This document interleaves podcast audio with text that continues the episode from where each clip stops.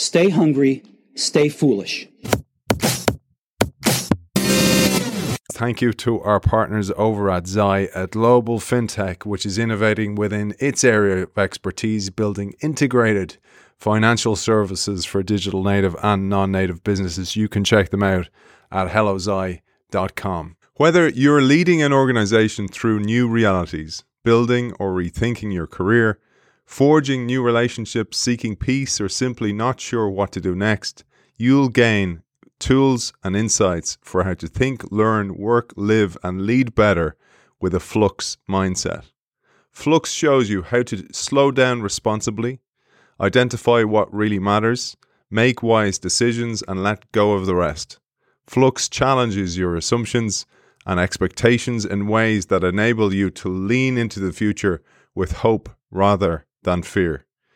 We welcome the author of Flux Eight Superpowers for Thriving in Constant Change, April Rinne. Welcome to the show. Thank you so much, Aidan. I am delighted to be here. It's great to finally have you with us, April. We've been planning this for ages and our diaries didn't align, but talk about the stars aligning. It's perfect timing, bang into a new year, and good news for our audience as well. I have a copy of this beautiful book behind me up for grabs. Just sign up to the Innovation Show.io newsletter, and you will be in with a chance to win that. And if you don't win it, please buy a copy and don't forget to leave an Amazon and Goodreads review for April. It really helps boost the algorithm, and we're in this age of algorithms. So, April, let's get into it. Your book gives readers an opportunity to prepare for seismic shifts. You say, in an ideal world, of course, change is a choice, both individually and organizationally. If we are really lucky, we're even prepared for change. It's expected change. But nothing could have prepared you for a massive flux in your life on that early e- evening of June 6th, 1994. Yes. So I am more than happy to uh, talk about kind of what I often call my baptism or my entry into flux. And it's interesting because I peel back the layers of my own story. How and when did I get so interested in this concept of change? And not just change, again, change that you can control, change that we like, that kind of change that just blindsides you, that kind of change that just completely throws your world upside down. And for me, I mean, back in 1994, I would not have imagined that I would write a book about all of this today, but that's when my journey really began. And so back in 1994, I will date myself. Um, I was in college and I was studying actually in England. And um, that evening, I had just finished my studies for the year. I got a phone call, and the phone call was from my sister um, in the United States. And, you know, it was that classic, are you sitting down? And you have that moment of like, why should I be sitting down? Um, and it turns out that um, both of my parents had died in a car accident. And I was 20 years old and it rocked my world. As you might imagine, like everything in that moment kind of melted, right? And not in that instant, but very shortly thereafter, I started thinking about what do I do? Like all of a sudden, I am not just feeling alone in the world, but I've got to figure out how do I re- rebuild my family? How do I deal with my grief and anxiety? Um, what about my career? I had to become self sufficient. I had to grow up really fast. I had all of these things, but like the world as I'd known it prior was no longer. And I had very little choice but to walk through that fire, if you will, and then, you know, this is many, many years later, that journey, that path led me not only to be really interested about change and how people and organizations and cultures deal with change, but also to recognize that not only is there so much we can learn from one another, but that this is a phenomenon that every person is going to experience at some point in their lives. Not hopefully or necessarily a tragedy with two deaths kind of thing, but this kind of change that we just rocks our world. It's going to hit pretty much everybody in some way at some time. And so I realized there's a lot of value actually in sharing not just my own experience, but all of the research, um, insights, observations, conversations, etc., that I learned over the years since then. I just want to recognize your parents as may they rest in peace, but also what a great legacy you are through this book, through the experiences, through all the lessons and wisdom that you're sharing they obviously did a magnificent job, and you you do mention them countless times throughout the book. But uh, I think there's no better legacy for them than you and your book as well. That it's it's paid forward and it's helping so many people. So that's a that's a huge credit to you as well and to them. May they rest in peace. Thank you. And just a quick footnote there, and I don't want to sound too woo woo too fast, but what's amazing is that they were such a part of my writing process. They really, and I know it's you know, not to get too deep into this, but like I know that they know the book exists. I know that they're proud. I know that they actually like what I wrote, even though, as you know, not all of what I share about them or my childhood or any of it, not all of it was easy. Not all of it was happy. Um, you know, I, I lost my best friend and I lost someone that was really challenging for me in one fell swoop. I lost, you know, you you have these conflicting or even paradox kind of feelings and recognizing they help me realize that you can hold you can have ver- two very different feelings and they can oh, both be legitimate and they can both be worth sharing and they can both be extremely valid or even essential to navigating change. So thank you. And i i do wish i could give them a copy but i also know that had they not died this book would not exist and it wouldn't be able to help others. What I found really interesting, April, was when you when you talk about some anecdotes here or there about how words of wisdom from your parents that would years later manifest and you didn't know what they meant at the time, which is usually the way. But it made me think, right, so I'm a parent, my kids are 12 and 8, and I, I do stuff with them like um, breathing exercises, for example, or that you know when we go to the swimming pool they'll see me taking a, a freezing cold shower and they're like of going that guy's a nut job. What's he doing? The shower's warm dad. Just here's here's how it works. And and i've I, I wanted to teach them that the way to prepare for stress is actually introduce it on your own terms. So that's the whole idea of the cold shower. I have a cold shower. I expect it. I train myself to expect it. So if I did get thrust into freezing cold water, it wouldn't be such a shock to me. And I felt really that's what your book does. And that's how it's like a, a an echo of the work that your parents did is they prepared you for a world that they believed in the best way they poss- possibly could. And that's what you're doing with this book. And i thought that that's what you're doing. You're helping others go look change is inevitable but you can prepare for it. And that's what this book is about Mm, I love how you say that, Aidan. Thank you. And well done with the showers and your kids. One thing I will mention, and this has been, I don't want to say a total surprise since the book's been out, but it has caught me off guard in terms of just the amount of energy and interest and feedback that I've had. And that is um, how many parents have come to me and said, so if you know listeners are, are have kids of your own, where they're like, how do I get this to my kids? Right. Like these flux superpowers, this ability. Like I get that I need a lot of this as an adult, but I'm reading this book, I'm listening to the audiobook, and I just want to share it with my kids, but but they won't necessarily read a book. So stay tuned. There's more on that front, but just the, the kind of agelessness of it and the way that each person can take it on their own. I will also say that the age of 20 is really an interesting age in which in my case you know i was old enough to be away at university and i knew how to care for myself day to day but technically i was still a dependent of my parents right? And at 20 you know i had worked i had definitely as as the book tells like i started my first business when i was 8 like i i was a go-getter but i really had very little idea of how the world worked or my role in it really. And so there's this interesting age and you know i say 20 give or take right? Or sort of secondary school college but you're swinging within this like okay i'm on my own but i'm still really quite green. How do i how do i find my way forward? And what was fascinating for me was that um, the experience of my parents deaths and whatnot it forced me in retrospect i look back and i say i had the equivalent of a midlife crisis when i was 20 because everything sort of shattered and I had to ask the questions of, you know, if I were to die tomorrow, what does the world need me to do today? Is my life going to be of meaning and purpose and all of that? And those are the questions those are the questions that many years later I see people who are going through some kind of crisis asking. And I realized that having to ask those way back when, as hard as it was, actually turned out to be very helpful because it nudged me to make very different decisions about my priorities, about what mattered, about how I live the day to day, but also how I set longer term goals, etc. So I bring that up multiple levels. One being parents, another being, you know, younger people have really res 20 somethings have really resonated with the book as well because they can see themselves in the me that began the book.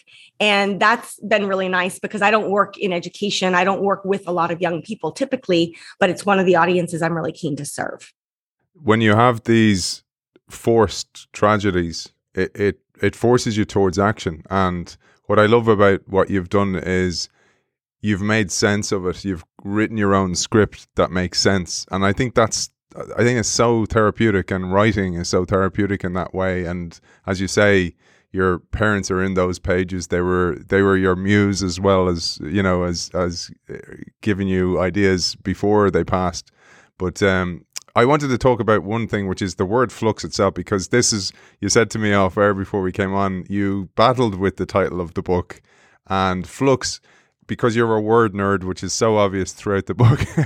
I love word nerds, by the way. I, I love the origin and etymology of words. And you certainly do that as well throughout the book. But flux has a beautiful origin the word flux and it's quite funny too we could have a separate conversation on the international sort of alliterations, manifestations, as we're dealing with foreign translations, that's actually quite fun because flux is this word that most people know, but they're kind of like, what is it exactly? Like, it's fun to say, lots of riffs, right? Like your flexibility and your fluxiness and what the flux. And I mean, we could, we could have, that's, that's quite fun. But going back to just the basics, the word flux is both a noun and a verb. And so, as a noun, which is how most people know it, it means continuous change or movement, right? It's just a kind of the flux, being in the flux. It's it's just stuff is constantly changing. Um, I will also mention that the other best known um, definition for it today is as is in metallurgy and jewelry making. Um, and the flux, flux is the binding, it's the chemical binding agent that matches the jewel with the metal. Or if you do stained glass, the piece of glass in the metal casing. And I bring that up just because people say, wait, what about that definition?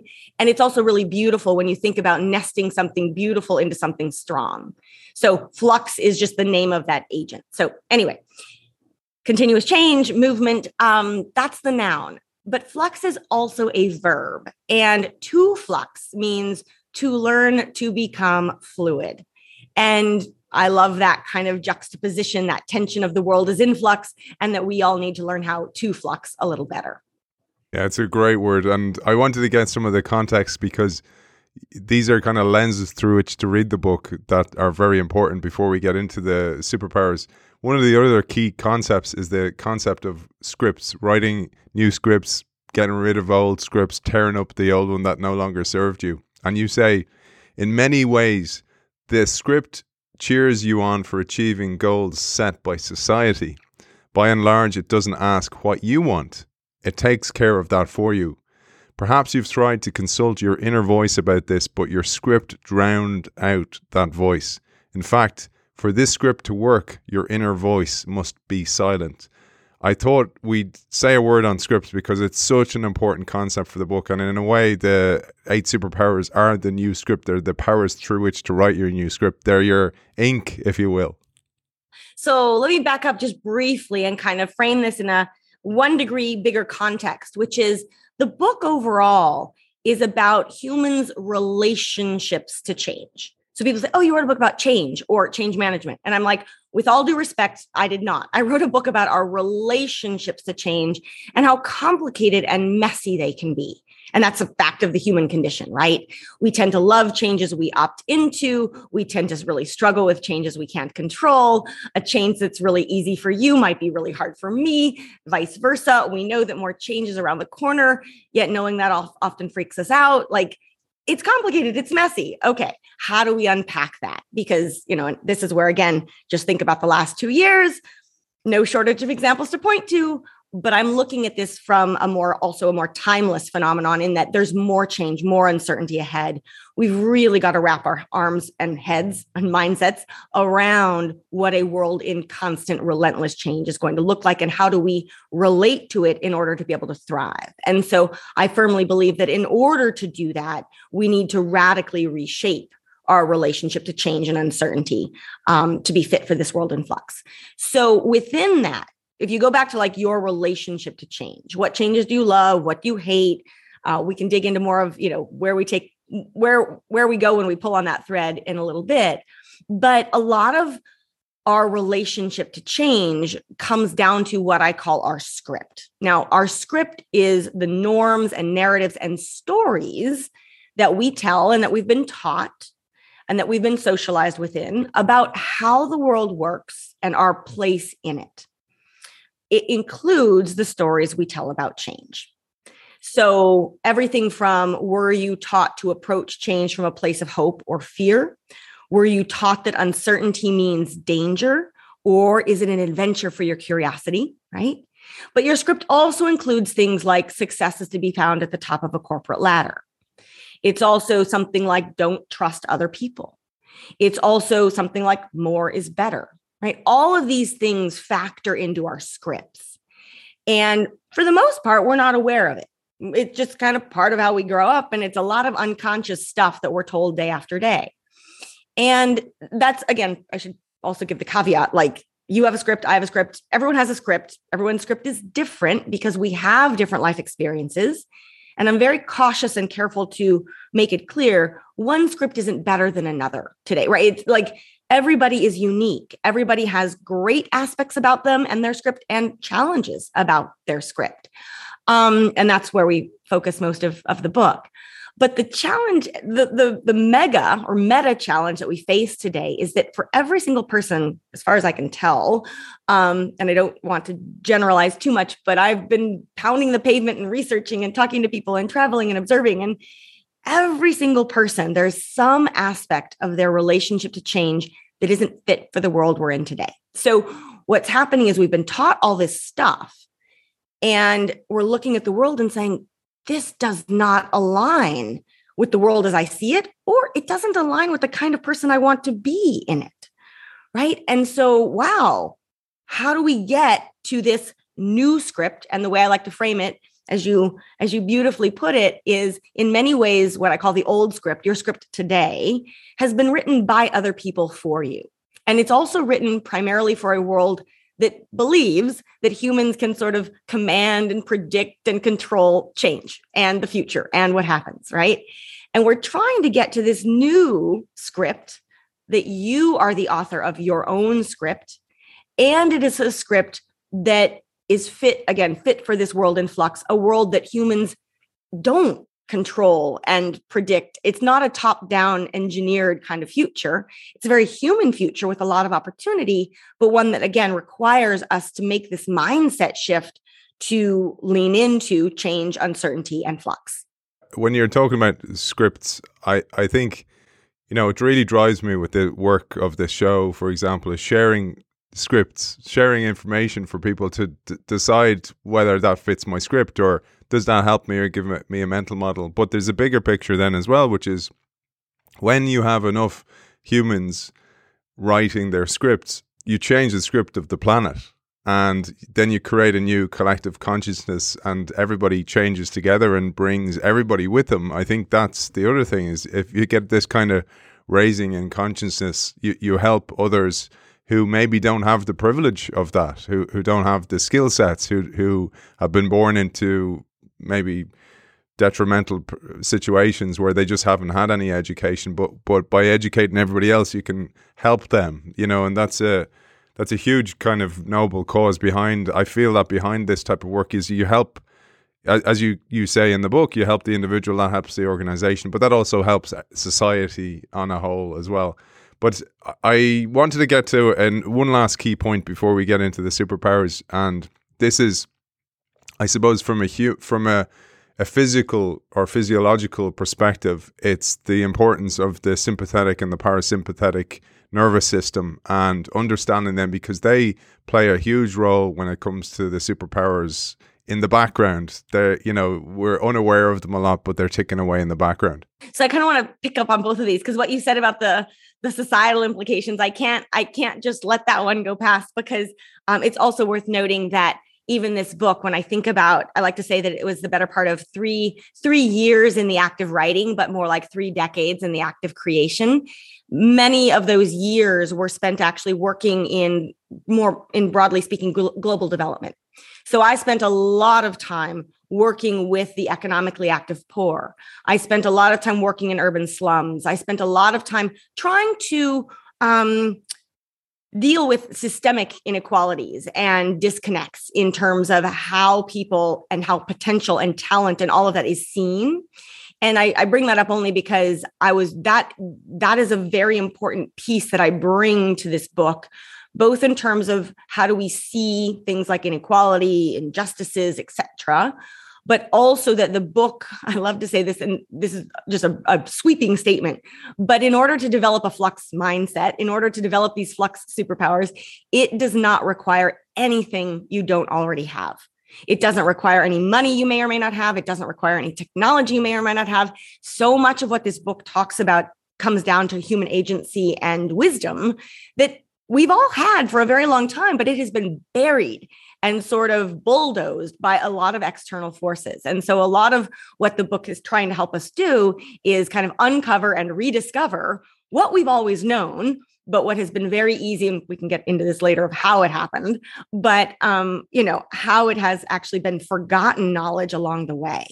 So it is very true. We we decided, you know, I had to start with the individual of like your flux mindset, your relationship to change. But it is very, very clear, as you said, every organization is simply a collection of individuals. Every community is a collection of individuals. Society, cultures, human humanity as a whole, it's a collection of individuals. So as we have that cascading out or that kind of ripple effect out, that is that is my longer term hope for the book. So um, back to the parasympathetic and sympathetic nervous systems. Yes. So we have these two nervous systems that are, you know, they've always worked in tandem, but you've got the sympathetic nervous system, which is basically that fight, flight, freeze, action oriented um, nervous system. And then you have the parasympathetic, which is the rest and digest and calm down and relax kind of um, system. And, and when they're in balance, you kind of know which one needs to be activated, to so to speak. Um, I'm simplifying a little bit here, but the challenge that we're facing, because coming back to change, um, you know, it's not just how much is changing, and we can point to personal changes and professional changes and societal changes and organizational changes and schedule changes and travel changes and pandemic changes. I mean, right? There's just no shortage there. It's also the pace of change and how fast things are changing. The way I like to say this is that the pace of change has never been as fast as it is today. And yet, it is likely to never again be this slow. And when you let that sink in, and I say this as a futurist, right? Kind of looking to the future and going, oh my gosh, if you think things are moving fast today, what if you were to imagine that tomorrow, next week, next month, next year, that's kind of the trajectory that we're on. That is kind of exciting that the pace of change is increasing every day it's also, I would say, a bit terrifying, right? And this factors directly into some of the superpowers. Back to the nervous systems, though.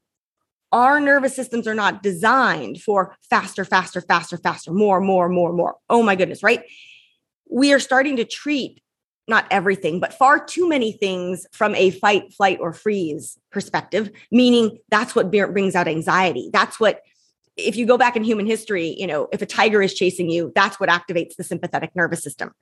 We now live in a way that's almost like we think everything is a tiger chasing us. And it completely hijacks not just our nervous system's ability to, to, to, to work in sync and in balance, but it also makes us um, not identify the kinds of changes that we're experiencing in an accurate human centric way. And then again, like you say in the book as well, when you're when you're moving so fast and taking care of that to-do list, which is often important but not urgent, we often put to the side the stuff that's really important and urgent that but we just actually put it push it away And the other thing is we miss things. Like just like you're in fight or flight, you, you miss hear, hear things, you miss see them, or you don't see them at all. And that's a huge point. And then to get to the bigger ambition of global change in consciousness or helping people rewrite their scripts, you can't do that when you're not aware of how you are physically as well. So I think that's one of the reasons I just wanted to really mention that. It's so important when it comes to the flux mindset.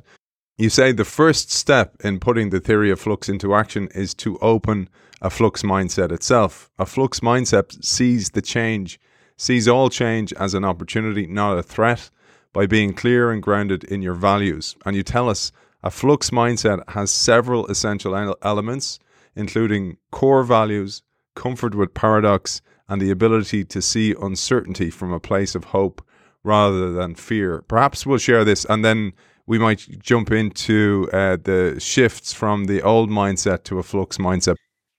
And here, just a, a, brief tangent, but for those, particularly in the business world, I find it's often quite helpful. Um, so much of this and what the book talks about is from the inside out. It's our inner relationship with change. And navigating change well, I like to think of it, you know, it's both art and science, right? And similarly, knowing how to flux requires having both the right strategy to some degree and also the right mindset. And specifically, it is this mindset that can see every single change. And here I talk about big or small, expected or unexpected, especially the hard stuff, especially the change that blindsides you, especially the change that you don't want to have happen. It sees all of it as an opportunity to grow, to learn, and to improve. And yet, in my experience and over the past, you know, few decades, what I see more often than not is that humans we get this relationship backwards, right? What I mean by that is we focus on developing change management strategies. We worry about investing in uncertainty. We're worried about what's going to happen in the outside world. But what we fail to recognize or even realize sometimes is that every single strategy or investment or decision you make about anything, all of it is rooted in your mindset. So, back to what I was saying before do you see change from a place of hope or fear? That's not strategy, that's mindset do you expect things will go to plan and then kind of get anxious or unravel or your sympathetic nervous system kicks into gear when they don't that's not strategy that's mindset right so i'm not saying that strategy doesn't matter i'm saying that mindset drives strategy not the other way around and so long as we're worried and focused on what to do in the outside world so you know develop this strategy engineer this particular outcome et cetera et cetera but we fail to recognize that all of this is shaped and colored and driven, if you will, by our complex, complicated, messy relationship to change. We'll constantly be putting the cart before the horse.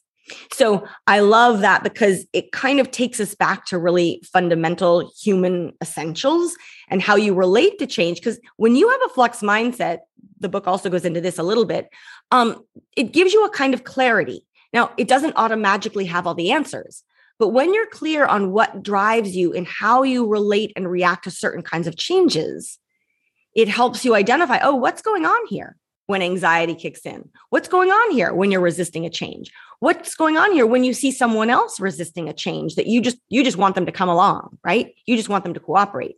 You start realizing that human relationships and human including our relationships with ourselves are really at the heart of all of this. And it's where we need to start as we move forward. April, I'd love to share the shifts in mindset because I often think of you mentioned Heraclitus many times throughout the book, the Greek philosopher who was the ultimate fluxer, if you want to call him that. And uh, one of his great quotes that I love is that no man ever walks in the same river twice because it's not the same river and he's not the same man. And the concept is that he's constantly in flux, so is the river. So the environment essentially changes as does the person. And I thought about this as a nice nice way to frame the shifts in mindset because yes, individually I need to change, but also the environment's changing. So there's a, a change in the needed skills for the environment. And I think this table that I'm going to share on YouTube for those people who are watching us for people who are not watching us on YouTube, we'll do our best to explain it. Well, April, you, you will. I'm sure you're used to it. So maybe we'll open this. I'm going to share it now. It's opening a flux mindset. The the columns to think about this are how do you see, for example, your life so- story? There's a change from an old mindset to a new mindset, which is the flux mindset. In how do you see your life story? That's the way each of these are teed up. So over to you, April. I'll get out of the way. And just to be clear, I came up with this uh, framework, diagnostic, you know, this this table, really as a kind of um, it's guidance. It's I think of it as scaffolding upon which each person can hang a bunch of different stuff. Right? It's not. This is not prescriptive of like you must do X and cannot do Y. It's more like how do you think about these things and so is your life story or your script is it written by other people for you to follow or is it written by you? You're the author of your own script as something you wish to become. So, are you the author of your own life? Are you writing your own book of life? Right.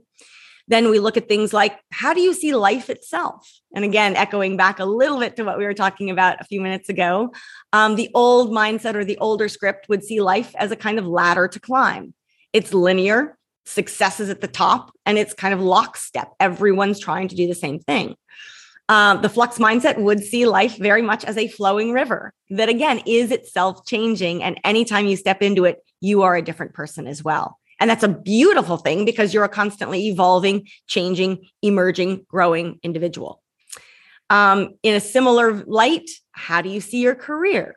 So, here again, the old mindset would see it as a path to pursue. You have a career path that is pretty linear. Maybe you think of it as a ladder again to climb, but it is, you know, I'm going to study hard, get good grades, get a job, do said job for a long time, retire. It's very linear, it's very prescriptive. Now, the flux mindset would see your career more as a portfolio that you curate as an artist would curate their portfolio or an investor would curate their portfolio but your career is a portfolio of skills and roles and opportunities that you help design. Now, it includes jobs. It also includes things that you might go launch on your own. It's much more customed, customized to what you're good at doing, what you enjoy doing, and how you can contribute to society in meaningful ways. Then we've got um, how do you see expectations, right? Um, again, there's an internal, external command and control versus emergent uh, tension, I would say, in a lot of these. So, here again, expectations. The old mindset would say that expectations are determined by other people externally, right? A flux mindset would say that the expectations I set for myself, they're determined internally by me. Now, I realize I want to contribute to society, but I'm going to be doing things that I believe are important to do, not doing things simply because someone else tells me it's important or someone else tells me that's what will make me successful or make me matter to others. Similarly, um, how do you set goals? How do you think about goals? Uh, the old mindset would say that goals are kind of, you know, set in concrete, so to speak. They're they're pretty fixed and um, they're often hard to attain. They're so like I set this goal, I want to achieve it. And if I don't achieve it, I've somehow failed. That's very much old school, um, old mindset. The flux mindset would actually see goals as very emergent. Um, oftentimes, they're not crystal clear on day one. You know, you're working towards something, but you can't quite define it. You learn to define it in the journey. So much more as a journey that's not fixed. Um, yet it's really, really rich with opportunity. Because when you see goal setting as a journey, you're discovering things all along the way, as opposed to, again, in the old mindset, you've got this one thing that's out there. And if you don't achieve it, again, you failed. It's much more of a bin- sort of binary versus um, a richer spectrum of the flux mindset. Then we've got measurements of success. How do you measure success? Um, I would argue that the old mindset will measure success and whether you're successful either by rungs of the ladder. So, like, how far did you climb up that ladder of life? Or how much money is in your bank account, for example. Um, Flux mindset is not actually going to look at it that way at all. It's going to say rungs of a ladder and amount of money those are those are just concepts that humans have developed that have no meaning beyond that which we give them it would look at measurement a flux mindset would look at, me- at measurements of success much more um, along the lines of next steps new insights peeling back the layers of the onion. What did we learn yesterday and how can that improve how we show up today? Then we've got how do you think about leadership? Um, leadership here again probably not surprisingly i think a lot of what many of us were taught including myself uh, growing up is you know the leader is the person at the top. The leader is the person that kind of manages and controls other people the leader is the leader sometimes has a big ego right? Um, in a flux world leadership is actually not about you and your ego and who is the one leader at the top. A great leader in a world in flux is actually the leader the person that can identify and harness leadership in others. So it's much more of a collective approach. And here we can think of the me versus we. Old mindset would be leadership is all about me flux mindset would be leadership is all about we and the community and the collective. Um, similarly there's there's kind of a parallel between leadership and power. Um, how we look at power is is very quite very much similar. Uh, in an old old mindset you would look at power as um, top down and something to be guarded and protected sort of a fortress mentality. Um, a flux mindset is going to see power very much from a bottom up and dispersed uh, perspective how do you look at your peers? Um, old mindset would say your peers are your competitors. A flux mindset would say your peers are your allies and your collaborators. How do you set your vision? What kind of vision are you trying to set as a leader or just as, as a person trying to become a better you every day? Um, the old mindset would be would say that vision comes with certainty. You're going to make a plan, you're going to achieve it. That's that's certainty of, of vision, so to speak. Um, a flux mindset would say that you know no one can predict or command or control the future. We don't really know what's going to happen but the kind of vision we're looking for is actually clarity. So clarity of purpose clarity of meaning um, clarity of doing what really matters. Coming almost to the end of the list um, how do you see change? The old mindset would see change as a threat a flux mindset would see change as an opportunity. And last but not least, what are the emotions that you have associated with change? An old mindset would often see change from a place of fear or anxiety, um, even paralysis, right? You're frozen by change. And a flux mindset would actually see change from a place of hope, wonder, and curiosity. And even if it's a change you don't want to see happen, you can still see it from a place of curiosity, from a place of hope, and this sense of there's still something really good that can come out of this change, even if it's not something that I expected or wish to have happen. I'm still going to learn how to grow and improve. So that is a bit of a download, but Beautiful. there is the uh, there is the the chart in a nutshell. Thanks so much. I appreciate you going through it all, and I hope it's useful for our audience because th- this is all preparing you for now the the superpowers. There's there's one last piece that's important, and in the time of releasing this show, like New Year, lots of people have new toys to play with, including those health trackers, for example, or a heart rate tracker. And one thing that's really important when you get anything new like that is to set a baseline. And you suggest the same thing as for the flux mindset. You need to set your baseline so you can actually and you can actually think about this as you read the book and you revisit and kind of go, that's where I was. Where am I now? What's changed for me as I've unlocked insights, etc. How do we do this, uh, April? Because this is an important step before we launch onto the Flux journey. So you bring up two really good points here. One is this whole notion of New Year and just the kind of like, yes, this can be part of your. I'm not a fan of resolutions, but your intentions around the new year. I'm going to improve my relationship to change. And I have this, you know, handy kind of playbook or guidebook or, you know, companion to help me do it. So the flux baseline, and it's it's interesting. I, I don't want this to sound like a book a, a book pitch per se, but it's like you kind of do need to read the book because it's detailed there with a series of questions. I think of the flux baseline as a diagnostic, right? It's not there's not a right or a wrong answer. It's simply trying to figure out what is my relationship to change. How is it? And you know, everyone's is uniquely theirs, right? So I cannot pre- predict or pre- profess to know what yours is or anyone else's per se, but it's a process whereby you're asking asking yourself questions that build your self-awareness and can place you on, if you will, the spectrum of flux that then helps you identify which of the superpowers is most helpful for you to start with learning. Um, and so it really is, it's asking a series of questions that digs into, again, what kinds of changes do you love? What kinds of changes do you hate? When and where did the seeds of these reactions get planted? That's really interesting because, kind of like I was saying earlier about our scripts, what one of the things that I've learned in the last 25 plus years is that know, everyone's relationship to change is different, but for the most part, our relationships begin young. So much of how we think about change and are conditioned to believe about change comes from our childhood. We weren't really paying attention to it. And it wasn't that some adult had it out for us or anything like that. It's just what we were absorbing. And one of the most interesting things on this journey to flux that, you know, my own journey to flux is to realize how rarely we talk about these things how rarely we really sit and think about where did this come from? Because usually it ends up, it always catches up with us, right? Our relationship to change ends up making us feel anxious, getting us into trouble. We don't feel our best self. That's an invitation to unpack where did this begin? And so setting that flux baseline also goes back to that point of like, where did all of this start? And what might some of those other things be that I need to reconcile? And in my talks with people, it's been fascinating. It's everything from, you know, as a child, I realized when my, not me, but some, you know, I've, I've spoken to people who have said, you know, when my parents divorced, that was a disruptive change that actually ended up coloring how I see change, particularly change in relationships moving forward.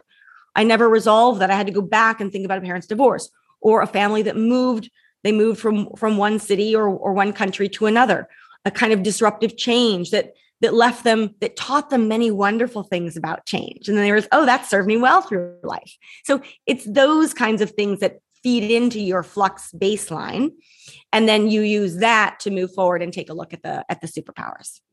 Beautiful. I, I was a student of not not in person, but wherever I could find his content, Wayne Dyer, who passed away recently, magnificent man. And he had a beautiful saying that I I really live by and I try to give it to as a lens through which f- my kids can see experience. And it's simply that change what you see and what you see changes.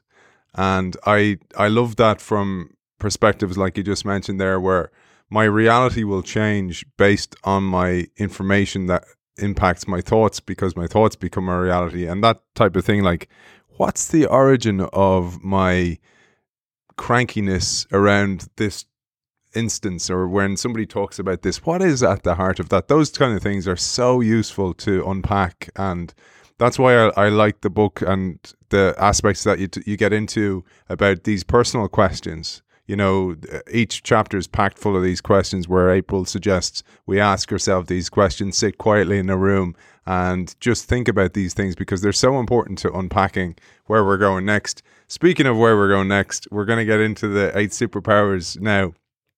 And these are the essential disciplines and practices that are fit for a world in flux that are applied and integrated into your life to give you the flux mindset. And you start in the book with running slower, and this is linked to the parasympathetic and sympathetic nervous system. And you beautifully say here in the workplace, human resources leaders often argue that when uncertainty looms, it's necessary to fire fast.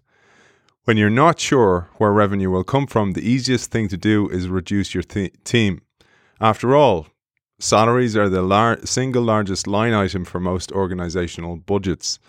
Yet, if we dig into the research, we learn that the opposite is true. Since 1980, companies that delay layoffs as long as possible perform better over time than companies that fire fast. It turns out that not only is the top talent hard to replace, but layoffs are devastating to the morale and productivity of the team that remains as well. Organizations that place economic efficiencies over fundamental fairness end up showing their true cards. Values and trustworthiness are hard to recoup. I thought that was so apt. And bearing in mind that you started writing this before the pandemic, where many organizations use crises such as the financial downturn or the pandemic as ways to reduce their staff and try to get people onto, for example, freelance contracts so they don't have to pay them quite as much and they don't have to manage them on all those kind of things. And we're seeing that at the moment. And this is why it's so important to be able to run slower, to be able to see more. Wow, let's dive right in. And let me, I'll, I'll share a little bit more context about the superpowers but the run slower one uh, chapter one is a really good place to start. And you're right I mean, it's interesting. I was writing this book long before covid hit. I was writing this book long before the great resignation hit. I was writing this book you know and yet there's there are definitely seeds across the book where and i don't want to you know sound like i'm on some kind of soapbox but like i saw this coming. Um and this is where too we shared my story, you know, my personal story about change. But I would say more recently, you know, the last several years, most people know me as a futurist, right? Where I'm I'm trying to help organizations figure out where is the future heading and how do we fit into it, right? And so in the world of futurism, we knew a pandemic was coming. We didn't know when, we didn't, you know, but it, it's one of those things that as a futurist, you're looking on the horizon saying, what are the forces that could completely disrupt us, right? As a futurist, I can also say I'm looking the future of work future of work and learning are probably that's that's the area that I focused on most pre-pandemic. And you knew that we were going to be reaching a tipping point. You knew that we could not keep pushing, pushing, pushing, pushing talent like we are in terms of productivity and in terms of defining oneself, one's identity by what do you do and how far have you climbed up that ladder and all that. Like you looked at this and you said, at some point, this system this system starts to crack. I won't say it breaks outright, but you start looking at, you know, fractures. And the great resignation is exactly that, right? It's not something that just happened in the last year. The, the forces that are behind the great resignation, these have been building for years, if not decades. And so as a futurist too, you know, we're looking to the future saying, okay, so how do we how do we grow through this? And design different business models, different systems, but also different expectations about what work means, et cetera, et cetera. So back to run slower, um, framing it in this futurist kind of perspective, um, I would encourage you to go back to your script. Think about what your script typically tells you. It says that, and think about what I was saying earlier about the pace of change, right? It's increasing. It's never been as fast as it is today, and yet it'll likely never be this slow now, think about what your script typically says. It says that when the pace of change increases, you need to run faster. You need to just keep up. And that from a leadership perspective, making fast decisions is smart. You got to act fast, right? I'm going to venture to say wrong. and that is that if we already know that the pace of change is increasing, and many people are already running as fast as they can. And here we'll come back to the HR situation. HR leaders are running as fast as they can. CEOs are running as fast as they can. I mean, it is it is at every level, right? Yet what is society telling us? Society is saying that no matter how fast you're running today, no matter how fast you're trying to react, no matter how much you're trying to do, you should expect and you should run even faster tomorrow, faster the day after that, faster next week and next month and next year and all of this effectively for the rest of your life, right? I'm looking at this as a futurist and as, a human being. And I'm like, like, time out, hold on, stop. What is going on? Like, this is becoming a kind of manic collective hamster wheel. At best, this kind of system leads to anxiety and burnout and exhaustion. At worst, you know, my real concern is that it leads to none of us reaching our full potential. That's not just you, that's every single one of your colleagues. If you're a CEO, every single one of your direct reports, your entire company. It means your friends, your family, your kids, like everyone is on, is in this system, part of this hamster wheel. But now you'll notice I, I didn't say stop. I didn't say be lazy. I didn't say do nothing. I said run but run at a pace you can sustain for life.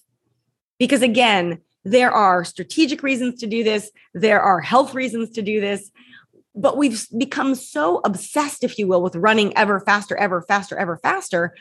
What we're failing to recognize or to see is that when you run ever faster, ever faster, you actually run right past life.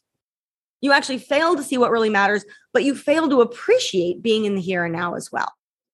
I was thinking about that. You know, the whole thing about running faster and sometimes running, as you say, running past your own life. And I think those moments where there's an inkling deep inside of us where it says, you know, April, it's time for a change here, or Aidan, it's time for a change. We all have them, and we often drown those out, those those inner voices.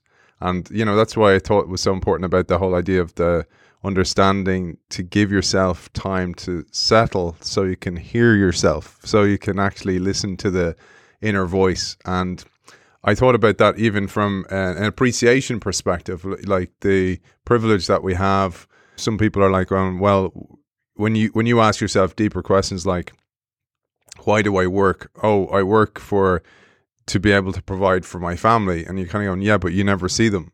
You're always working, so you kind of start to answer questions like that. I, I, I apply the Toyota five whys to myself, the agile approach, and kind of go, why is that, Aidan? Why is that? And I go deeper and deeper and deeper and go, ah, okay, there's a source reason here, and there's always a source reason. But again, we prioritize so many of our, our external externalities over ourselves, our internalities. And one of the things I found was um, from a like a good way to test this for myself was uh, how many things have I got to do that are on my list that are family based or to do with home that are I've put on the long list versus something crops up in a working context and I'll do it straight away and that that's a big thing. I think that that's a sign to kind of go, okay, I need to start looking after what's important. The main keep the main thing the main thing, as they say. If I can just add Please. a little bit of my own history and context, and this was something I, I was gonna I knew I needed to mention at some point that uh, oftentimes people say to me, they're like, um, "Oh, you wrote a book about flux. You must have mastered all eight superpowers, right? That somehow I've figured it all out." And I'm like, no i'm just exhibit a right i i struggle with these things as much as the next person i've been working on them for a long time so i'm much better at running slower now than i was you know 10 20 years ago but for me too it's been a journey and i spent most of my life trying to run ever faster ever faster and that was both to achieve that was to be seen you know as successful in society's eyes that was even it got to the point where I sometimes simply ran faster, faster, faster because I didn't know anything else. I didn't know how to slow down. And then I realized this was many, many years ago, but again, it was on my journey to flex. I realized that I was sort of stuck on this vehicle that at some point it was going to crash, or I was walking on a tightrope of, you know, just faster, faster, faster. And I realized it wasn't really sustainable. And I realized that it wasn't actually helping me be at my best self. And so I paused and then I started that pause allowed me to look around and realize how many other people were doing the same thing in their own way. And again, not judging them, just like, oh my goodness. And how all of us were in this fraught kind of call it a hamster wheel, call it a vehicle that's going to crash, call it a tightrope. And yet uh, no one was really paying attention to like, what is it that really matters to me? And so I bring this up because um, my own experience, I did not start out running slower. And what's interesting is after my parents died, there was this incredible sense of they died.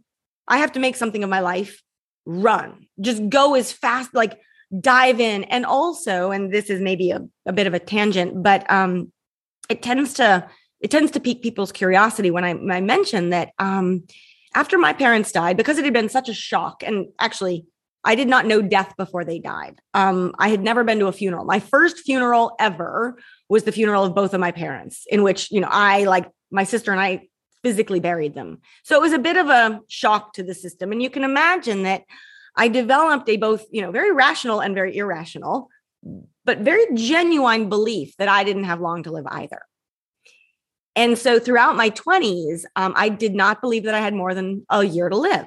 And it was, I was in good health but I just believed it was my way of coping with like, I don't know what's going to happen tomorrow. But if, and what it led me to believe is I don't have more than a year to live. How, what should I do with my time? What should I, how can I give back to society? What do I do? You know, if I don't have long, what makes my life worthwhile? And on the one hand, that led me to want to run really fast and do as much as I could, as fast as I could, etc. It also, though, started me on the path of realizing that and here I don't want to sound too morbid, but for any of us, I mean, we all have fine, we all have finite time on this world, in this world, and no one knows how long we have, right? It's true. We might be gone tomorrow, any one of us. And so if you had one day left in your life, or if you were to die tomorrow, again, how would you want to spend today? I have not met a single person that's like, I would be running as fast as I could, doing as much as I can. No, you would actually be slowing down, focusing on those relationships that really matter, investing time in the people you love, all of those things that exactly to your point, we find it's all too um, easy or convenient sometimes to just gloss over. So just wanted to bring that up because it actually goes back to this interesting. I mean, I don't, I don't believe I'm gonna, I, I don't believe today that I have less than a year to live but it's always in the back of my mind that kind of thinking. Not to be morbid what i find is that when you when you realize you may not have much much time left it can actually be really empowering for what is it that i could actually do right now. I'm going to do those things that i've been putting off for a long time. I'm going to spend time with those people that i've been missing etc and so that's the kind of offering that this chapter has as well. It drives you to do things like for example never go to bed angry or mend those kind of awkward relationships you might have in your life, or at least make the attempt to where you can feel I did everything in my power on my side. Or one of the ones I often think about is is being kind when you're just leaving somebody's company because it might be the last time you ever see them again. And again, it's not morbid. It's just try and leave things complete where you can you know, and uh, it's it's a nice way to live. I think uh, living that way, not and, and not a finite way of living. Just actually kind of go, okay, you know, and you know, people think we're we we're never in the moment. We're constantly thinking, what should I do now? It just becomes part of the way you are when you when you have these things in your in your mental arsenal. arsenal. I think of them as life principles, and whether you have a day left or 50 years left or more than that, right? With expanded lifetimes and all the rest it's a way to live.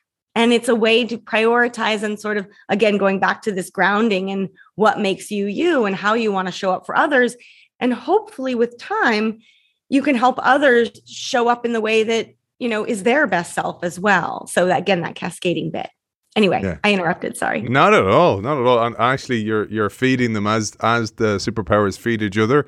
I'm th- this is feeding me for superpower number two which is to see what's invisible and there's a beautiful, beautiful part that you taught me here from this chapter. And I'll let you un- unpack the meaning, but I'm going to use it. And actually, you know, it's something, it dawned on me that it's something I hope to achieve when I have guests like you on the show is when I'm a host that I actually achieve this. And the the saying will actually tee you up to explain what it means. It's the beautiful greeting, Sawubona, is that how you pronounce it? Sawubona. Sawubona, April. Yeah. Yeah. So Sawubona, again, more etymology, more cultural differences and how people see change and see one another around the world. Um, I love this word. And it, it comes from South Africa, where you know there are various languages that are spoken, but Zulu is um, the language that is spoken by the most the greatest number of people. And and sawubona is the zulu greeting. It's how you say hello. But sawubona does not mean hello or good day. Sawubona literally means i see you. And i see all of you. I see your physical being in front of me. I see your hopes and your dreams and your worries and your pains and and i see all of you and I honor you. And I'm grateful to be in your presence. And um, I've worked quite a bit in South Africa. I've traveled there, you know, and and I first learned of this word when I would be, you know, getting into taxis or going into shops, and I heard the word and then started unpacking it and was like, oh my goodness, why can't we come up with better language? And with all due respect to hello, I'm like, hello. I don't even know what that means. I mean, it means good day, right? It's a it's a cordial greeting, but how about I see you? I honor you. I I celebrate you, right? Um, so that's where that comes from. And just a real quick um also mm, bracket this, um, I do like to remind people that each of the eight superpowers, as we're going through them, each of them does stand on its own, um, but they do enhance each other. So, to your point, run slower and see what's invisible. You could read you could read just one or both, but the when you get better at learning to run slower, you're better able to see what's invisible. They they sort of feed on each other, if you will. But I always do like to remind people, and this goes back to the the flux baseline. Um, for most people, I haven't met anybody yet, at least, that there will be certain superpowers that attract you, like just pique your curiosity naturally, and others that you're like, mm nope, that's not what my script says, or nope, that that that rubs me so the wrong way. I am not going there, right? And I love that because everyone's different and there will be things that excite you and things that completely make you nervous and unravel. And especially those superpowers that make you uncomfortable, pay attention to those because they're like signals of where your relationship to change may need a little extra attention. And again, not judgment, just like go there when you're ready. But the point being, you actually can read the book in any order you want. The, the you could I, I suggest reading the introduction first but then go where piques your curiosity. If you want to head to chapter five first, then chapter one, then chapter seven. The book is actually, it retains its integrity. And so I love bringing that up because it's just very reader friendly in that regard. But as you read one chapter, it helps you see and understand the others so that I don't want to say one plus one equals 11, but kind of has that additive effect. What we were saying about the whole idea of, of you know, um, treating things like it could be the last time you see somebody, but also the the whole idea you know we talk about active listening as a superpower as a skill for the 21st century but also is you know if that's too much time for you to actively listen to somebody which is it's challenging for people you could start by seeing them. Like when you greet them see them look them in the eye you know try try it with your partner and see what difference it makes. I mean it it changes again it goes back to what i said about wayne dyer change what you see and what you see changes. It's so important. It's such it's such a beautiful way to influence your world because you start to create your world that way. And also just this notion of um back to our scripts right? Um every person on the planet is taught to see some things and not see the rest we're taught to see usually whatever we've determined societally, whatever matters, we see that. We don't see the rest. And this means, you know, this superpower is all, is helping people, helping us identify our blind spots, but also identifying new insights, new opportunities, things we've been missing because we didn't see them. And I know it sounds a little bit vague and even woo woo, but like nobody on the planet sees the full picture. We see oftentimes the version of the world we want to see, we see the version that serves us. We don't see people, and here, just broadly speaking, um, issues like homelessness. You pass someone on the street without a home. Do you really see them? If you really saw them, you would try to help them, I think. Um, we don't see people who don't have a lot of um, i shouldn't say it's not about just about money but we banks see you based on how much money you have. They don't see you for being an entrepreneur who's on their way up and you know gonna be there. Has incredible potential but maybe not a lot of financial resources. Whatever. Like we see some things we don't see others. Systemic injustice is rife i mean with what we see and don't see. Um, and so part of where I'm coming from because all of this I'm looking at from the from the backdrop of what happens when change hits. What you know, who is able to navigate it better. And the challenge is that the things we can't, the things we don't see, the stuff that we've been taught not to see, when change hits, that's the stuff that actually gets us into trouble. That's the stuff that keeps us with very narrow vision, tunnel vision, not seeing the full picture, if you will. And so learning how to, as we say, see what's invisible or make the invisible visible ultimately helps us navigate change better. It gives us a greater breadth of perspective. It gives us bigger horizons. Again, back to what you were saying about seeing a person, a, a person in their whole self, seeing them as fully human, not as some kind of perfection or some kind of model, but seeing even the greatest leaders. I mean, this is what I love the greatest leaders will also be the first ones to tell you about the challenges they've had, the struggles they've faced, the things that they're not, you know, proud of, etc. Um, that's seeing a person in their full humanity. And the more we can see one another as full humans, the better we can care for one another, the better we can show up fully human, and the better we can navigate change together.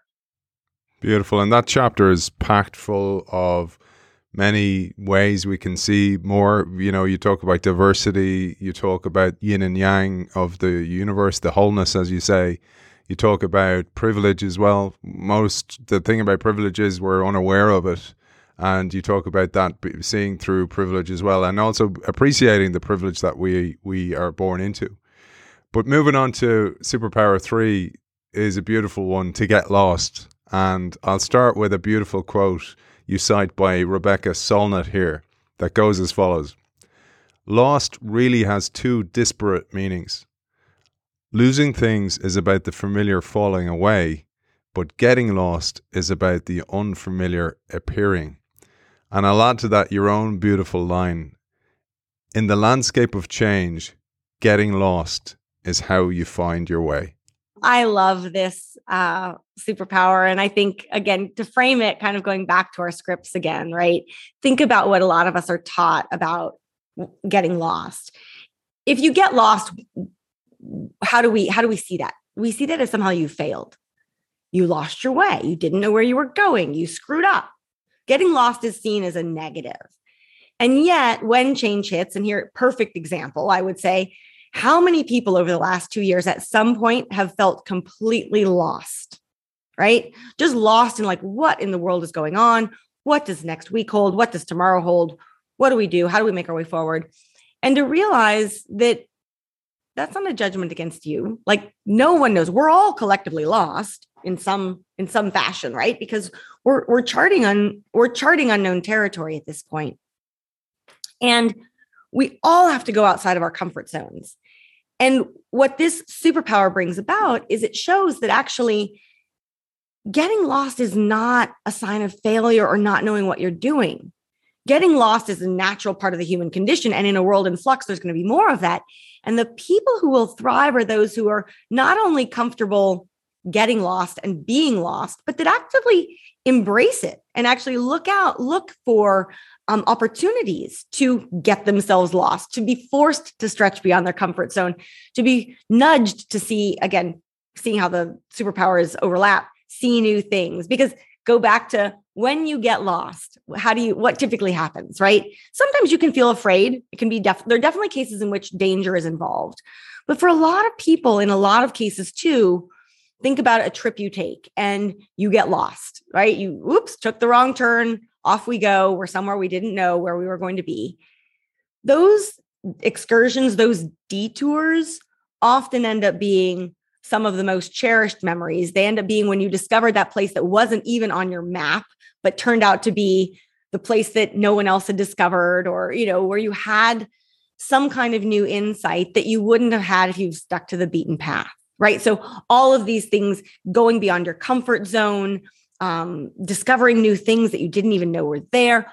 Those sorts of things all feed into this superpower as well. And it very much goes back to my relationship with my dad in particular. Um, he was a cultural geographer. So both of my parents were educators. Um, learning and travel and all of that was super important. We didn't have a lot of stuff. There was there was not a lot of money or, or things, but there was an immense appreciation for um, for learning, for travel for other humans.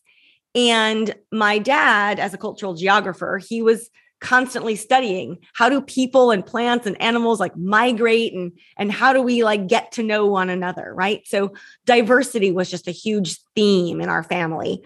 And he would always remind me um, the more different someone is from you the more interesting they are to get to know.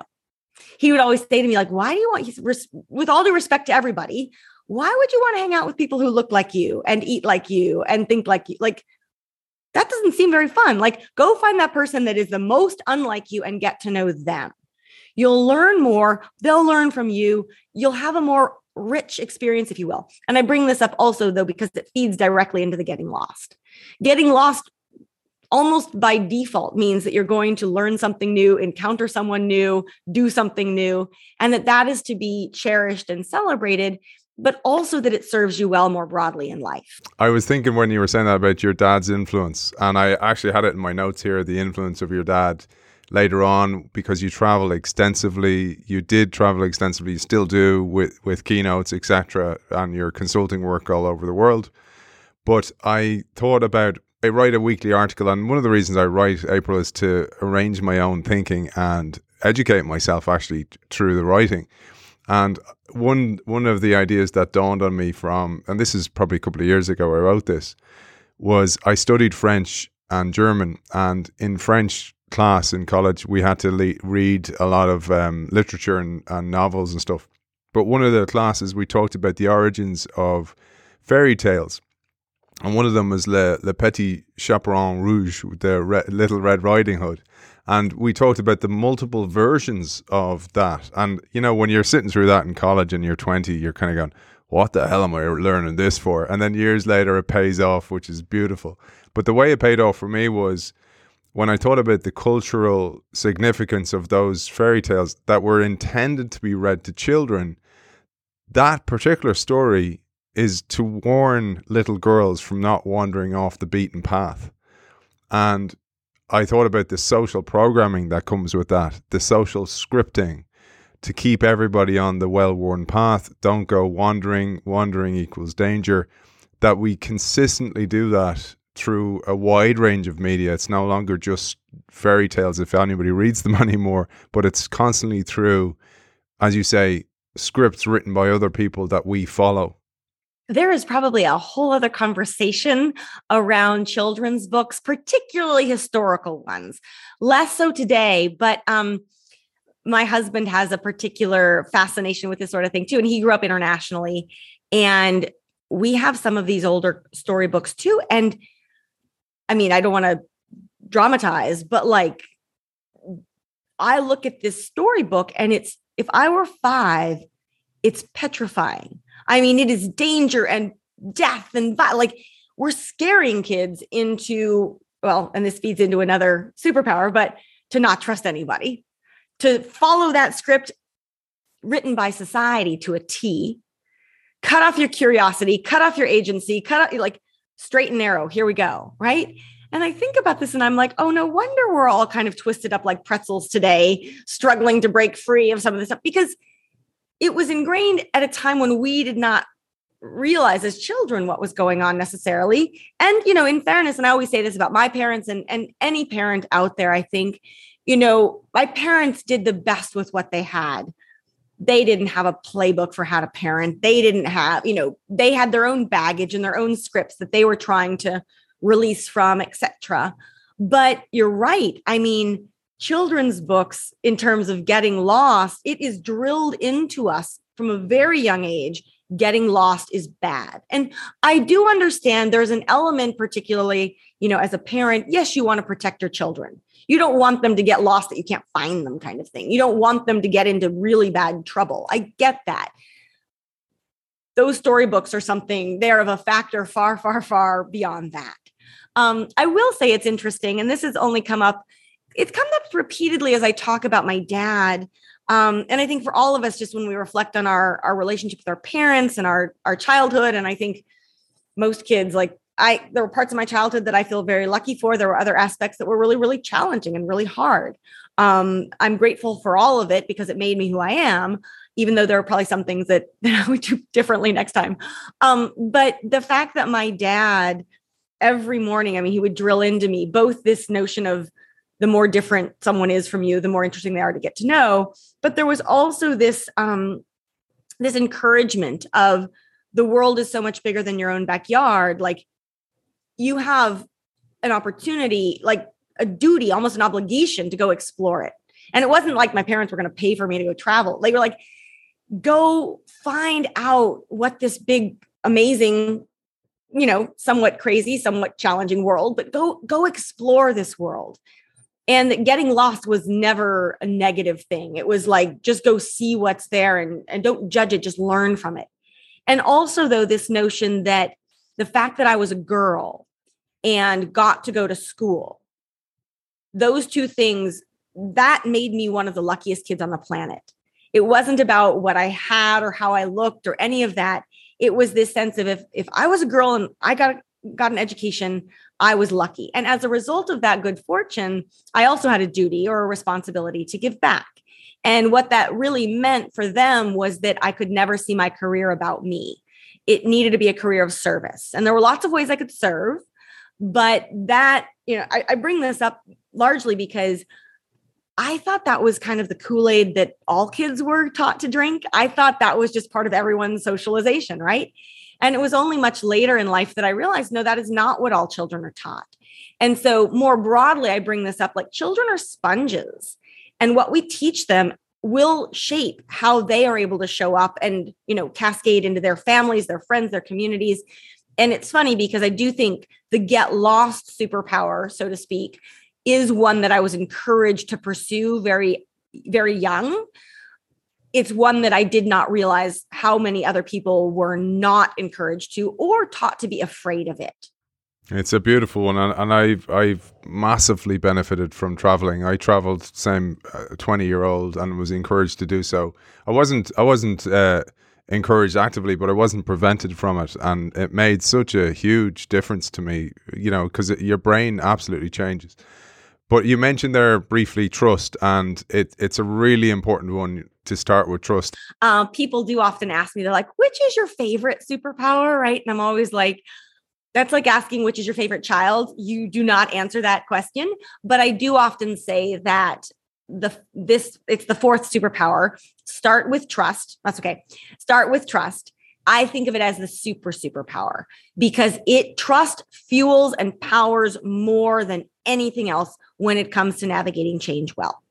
So again, here the diagnostic, the questions, the questions that show up in each um, chapter are helpful. I would say these ones always come to mind. Our relationship to trust, starting there and seeing how it affects how we navigate and think about change. So the, the easiest way to begin this one is when change hits, who do you turn to? When you don't know what to do, who do you turn to? you turn to your trusted relationships. And if you don't have them, you're in a world of hurt far greater than people who do. Trust is kind of this glue. It's like the connective tissue that holds families and communities and teams and organizations together. It's what fosters respect and loyalty, the willingness to go the extra mile. Um, there's we could have spent all of our time just on trust, but I'll, I'll try to keep it brief trust is both cognitive and emotional. So, cognitive trust means trusting that someone is reliable and dependable, that they'll do what they say they'll do, right? But emotional trust is trusting that another person will care about you and have your back and look out for you. And so, I think, as many listeners I'm sure know, we're in the midst of this trust crisis globally. We have all time low levels of trust in business and in government and media and academia. And trust just feels like it's being frayed again and again and again. And that does not bode well at all for a world and a future in flux. Um, it does not bode well for our urgent, um, absolutely essential need to navigate constant change well. But it also gives us this huge opportunity to rethink how we think about change, but also, as the book goes on to set, to share how we design our systems and institutions and relationships from um, a basic premise of trust. And this goes into the fact that when we think about why are we stuck in such a trust crisis, and again, we could talk about this for hours, but part of the problem, I believe, is that we have designed many of our systems, institutions, assumptions and expectations, even from the basic premise that the average individual cannot and should not be trusted. So, all else equal, Aidan, I should not trust you and you, you should not trust me. That, that's again, that's our script. And yet, what have we just done? We've just cut ourselves off from one another right when we might have been able to help one another. And a lot of this, um, you know, you go back into history and you you see how systems got designed from a, a basic assumption of mistrust. But as a result, what it means is when we don't know whether to trust or not, we default into mistrust and that feeds on itself again and again and again. And then we're left going, my goodness, is there anyone I can trust? When you think about it, though, no child is born into the world not trusting. Like children are the epitome, they will trust. There's a certain element that adults need to do to unlearn all of the, the layers of mistrust. And I'm not talking about blind trust or naive trust. I'm talking about the average. Where do we default? Do we default that the average person is trustworthy and wants what's good for another, or that the average person has it out for everyone else, right? Anyway, back to the children. We are taught to not trust. And insofar as we are taught to not trust, we can also unlearn that behavior as well. And we can design differently that begins with a premise of trust. I need to knock that trust out of you by reading your Little Red Riding Hood, April. oh, I know. Well, I will say we collect children's books actually from around the world. We oh, don't wow. collect that many things, but it's one of those things I've always, for whatever reason, my seven year old self, like the picture books from different cultures. Wow. And I will say I'm very encouraged. The books that have that are written today are not this narrative, right? So there's hope. But I think a lot of parents still want their kids to read the classics, right? Everyone gets that, whether it's Little Red Riding Hood, um, whether it's Richard Scarry, whether it's Goldilocks. I mean, and there are helpful narratives in there, but there are also there's this subtext that's like, whoa, we really need to be reading this in 2021 or 2022, yeah. I should say, soon. I, I find the the Aesop fables useful still, but they're kind of like I have to really uh, I really have to boost them up with some like imagination in there to make them interesting as well. But I, I will move on, I'll move on to the next superpower, and and actually the next superpower is something that I've experienced myself, uh, an an awakening of sorts. Is that, and it probably goes back to what you were saying about the shifts from an old mindset to a flux mindset, where you you stop part of you stops caring because you've changed your script of social scripting, where you're not no longer measured on what car you drive or what clothes you wear or how much money you have in the bank or or even if you're if you're doing well, you don't need to express that to anyone. You don't need to share that off. And uh, and the other question you ask is a much bigger one then, and that this one is about knowing what is your enough? And again, I'd love you to share this. The word nerd that you are, the origin of the word enough is beautiful as well. So, this superpower, know you're enough, is all about our, what I will call our obsession with more, but also our quest for true happiness and satisfaction. And the punchline, I'll just, I'll jump to the, I'll, I'll jump to the punchline and I'll come back. The punchline is that when we are always after ever more, so, and not just more money or more power, but more likes, more love, more clicks, more followers, like more everything, right? When we are always after ever more, we will never find enough. By design, it can't happen. So think about it. I want more and more, pick, pick, you know, fill in the blank with whatever the more is. I want more. And then what happens when you get it? You want more and more. And it's this kind of vicious cycle that's keeping us mostly miserable. And so, knowing you're enough, and here people often say, is this a typo?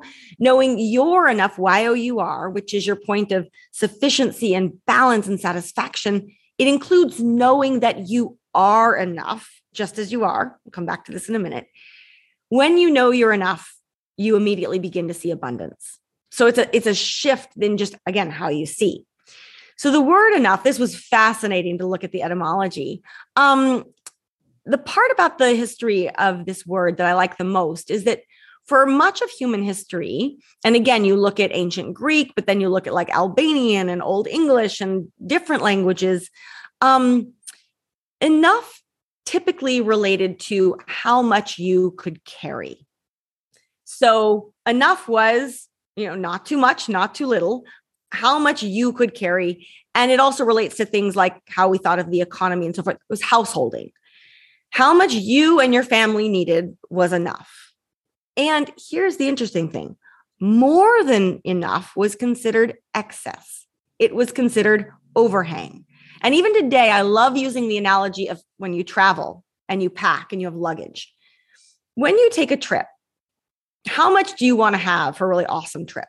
You want to have just enough. You want to have the things that you need to travel. But anyone who's taken a trip and has an extra suitcase along, you know what a pain that is, right? You're lugging it around, it's excess. You don't need it. And then you start wondering, why did I bring all this stuff? I didn't need it. So the enough is how much can you carry that satisfies the needs of you and historically your family. And I love that because it kind of reframes where and how did we get caught on this hamster wheel, if you will, this obsession with more? And both economics and psychology are at play.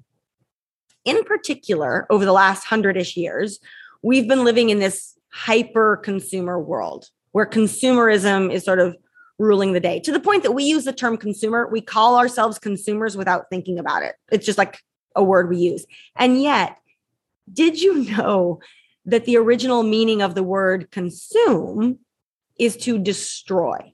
So, like consumed by fire. For most of human history, consumption was not something we were encouraged to do, it was something that killed us, right? So, where I, I just sort of again say, like, time out. How did we end up in this ridiculous situation in which it's more, more, more, more, more, and we define ourselves by more is better, more is better, even though we know a, we're living unsustainably on the planet, but B, and this has become a real concern of mine, particularly when I meet and speak with younger people, how many people, and again, it skews young, how many people by the time they're at university, if not younger, they've already convinced themselves that they will never have or do or earn, or most worrisome, that they'll never be enough because they've been they've been fed this diet of more. And so anyway, knowing you're enough, which includes knowing that you are enough, this is actually not only how we reassess what really matters and who we are, but it also helps us navigate change better because in that when change hits, that more often becomes excess. That more becomes at the best case scenario, what you want to do with excess is actually share it with others. So we start getting into issues around generosity, reciprocity, that sort of thing as well. Again, so important. Again, you, you mentioned about the influence of young people, but even as a parent, not to be passing on the measurement of the old world to your children um, and the, the, language we use. And this is where I think all the superpowers work together also, but the scripting, the rescripting. If we have enough people in society who are writing new scripts for a new world, you you gently nudge other people around you. So somebody starts kind of going, Hey, I, I got a new car. And you're kind of going, I actually don't care. I don't really not into cars.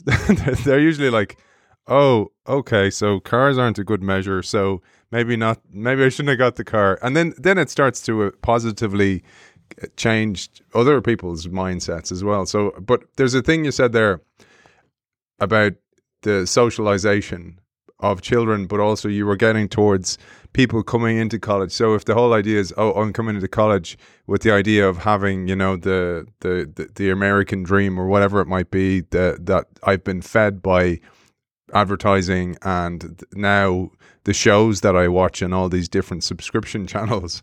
So that plants the the the schema for me. And if we can get in the way of that, we can start to interrupt it, change what you see, what you see changes.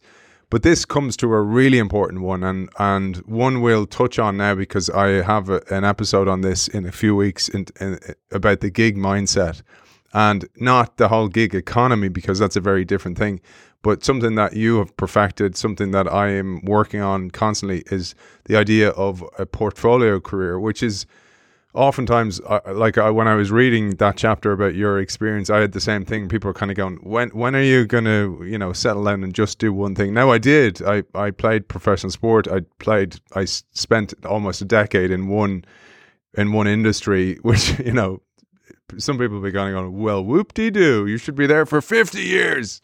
But that, that's what's changed. The, the world has absolutely changed. And I'm going to introduce this with a very important quote by you and another one by Jerry Garcia. Garcia said, You don't want to be the best at what you do. You want to be the only one. That's such an important mindset for people. And I say that to say, and I'm talking specifically because many of my students, uh, one of my part of my portfolio career is lecturing, and students and former students listen to the show, and I'm talking to them directly here because it's kind of like, look, April Rinne said it. It's not me just saying it here. so I'm going to frame it in their experiences because you tell us early on in your 20s, people gave you, this is your experience, people gave you all kinds of flack for your portfolio approach. They said your resume no, made no sense and they forebode that your future would crash. You felt like something was wrong with you because you were interested in so many different things driven by curiosity and wouldn't settle, on one pursuit.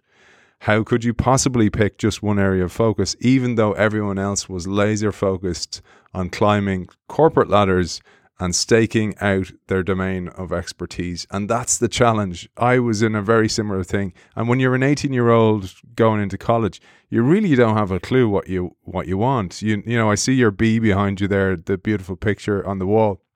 And I, I often think about that. Like that's what it's like. You're you're like a bee going from flower to flower to go, which one what kind of pollen do I dig? What kind of colors do I dig? All this kind of stuff so important. That's what we should be doing, not actually going laser focus, kid, get into that career, stay in that industry for the rest of your time. Those days are over. I love that you picked up this bumblebee because it's a watercolor that's actually quite abstract. And if you look at it close, people are like, what in the world is that? But then you zoom out and the bumblebee is actually my spirit animal, if you will, right? But because of the cross pollination.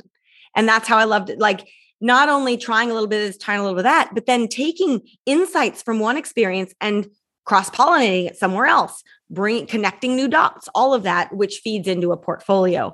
So yes, um, shout out to all of the young students, professionals. I hear you. I see you. I was there. Um, I do want to put this in the context, though, not to keep going back to my parents, but there's this interesting through thread, which is even when when my parents were alive i was always the kid that was just interested in a lot of stuff. I was curious and i want to try this and that and all these different things. And then um, after they died all of a sudden one i had to be responsible for myself. I had to grow up fast. Two i had to figure out what is my career. And again it had this notion of like if my time is finite what do i want to make of my professional life? And i just couldn't shake this feeling that my future and the the way that I could best serve society was not to get on a ladder and start climbing it. And I, I had mentors and professors at that time, all of whom were quite concerned about my well-being and my future because of what I had been through. And they loved me. I know they had my best interest at heart. And they were all saying, you know, with your credentials, you should go work at an investment bank or a consulting firm. And now all due respect to banks and consulting firms. I've worked with many of them since then. But at that time, I'm like, wait a minute. And again, going back to what I was saying earlier, I was like, I don't have less than a year to live. I, I don't have more than a year to live. If that's the case, the last place on the planet I should be is a bank or a consulting firm, right? I was just like, there's more for me to experience in life, and there are many more ways I can give back and I can contribute to life. And so I just couldn't shake it. But I was also able to take this mindset and i will admit it does take courage. It does take a willingness to step off that beaten path and say i know what's best for me. I know it, it may or may not work out and if it doesn't work out i'll have to adapt and all the rest but i wouldn't be living a life that's true to myself if i did otherwise. And so society was saying, you know, we think you should turn right. And I was like, I'm taking a hard left right? And people were like, You're crazy. What are you doing? And I had to keep telling them, Listen, I'm not building a career on the metrics you think matter. I guarantee you, I'm going to create a career of service.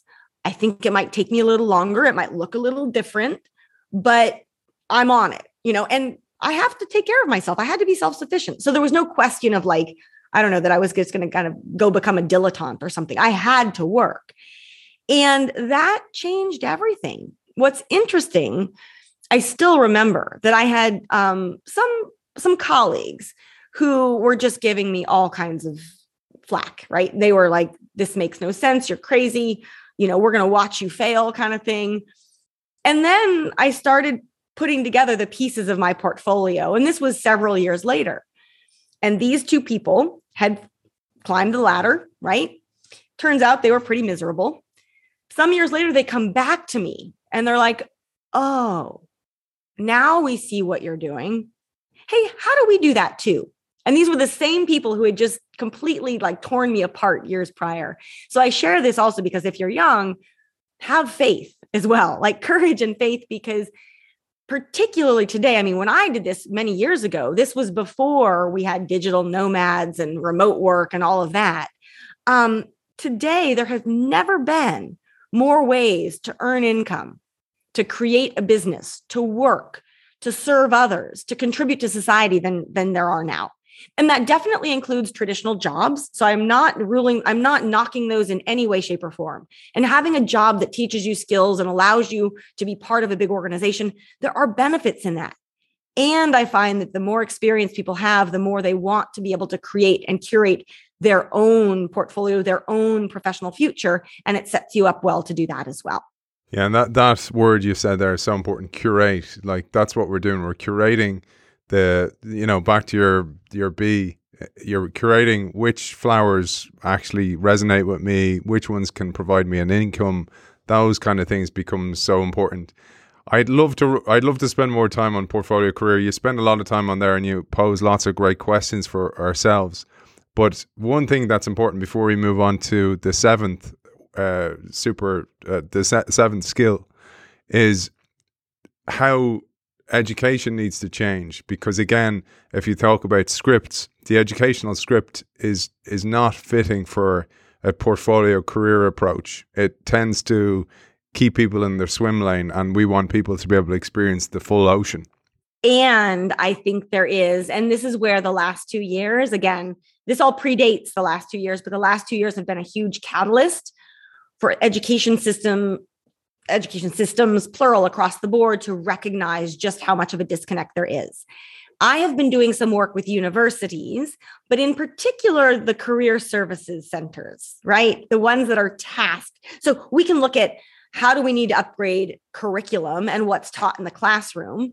But at the end of the day, especially at the university level, what's their goal? Place students in jobs. So again, they're looking at jobs, they're looking at the straight path.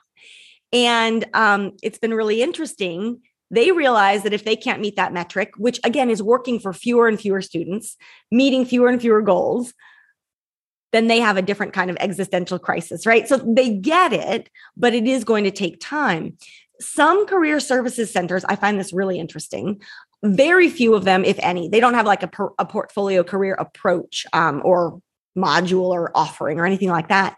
But many career services centers are rebranding themselves as life design centers, which is interesting because it's at least a nod to there's something more than just getting a job and getting on that, you know, that uh, treadmill. There is a much bigger, I mean, again, as with all of these, I feel like we could spend the rest of our time just on this. Um, there's a bigger conversation around I do not believe actually that 10 years from now, a four year college degree or three years in some countries, right? But that a college degree, it's going to be one of many options to define and, and spur your entry into the workforce. But it's not going to be the kind of gold star, gold standard credential that it is today. It's useful, but what we're learning now, there are so many ways to learn skills and to launch businesses and to do things. So I bring this up because it's all very, very messy, um, but I see messy as good. Educational institutions, though, it's those that actually are willing to be the real innovators and try radically different things, experiment, innovate, have offer students the ability. I mean, I, I think of my hope is that down the road, all educational universe, all educational institutions will start talking about careers as portfolios and start helping students create and curate their portfolios even before they graduate. Because one of the things I love to bring up here is that every single person, so if you're listening and you're 15 or you're 50, every person on the planet already has a portfolio. You may not realize it. It doesn't require that you've worked and earned income. Everybody has a portfolio of skills, of capabilities, of things they can offer. Um, your portfolio is far more than your resume. Also, unlike a job, and this is where there's a sort of a dose of reality, any job, even if you love your job, even if you're really good at your job, if someone else gave you that job, it can always be taken away. And I think that, not just great resignation, but in general, that's what's making a lot of people really nervous about the future of work. I've got this career, I'm climbing my way up the ladder, but actually, the whole thing could change tomorrow.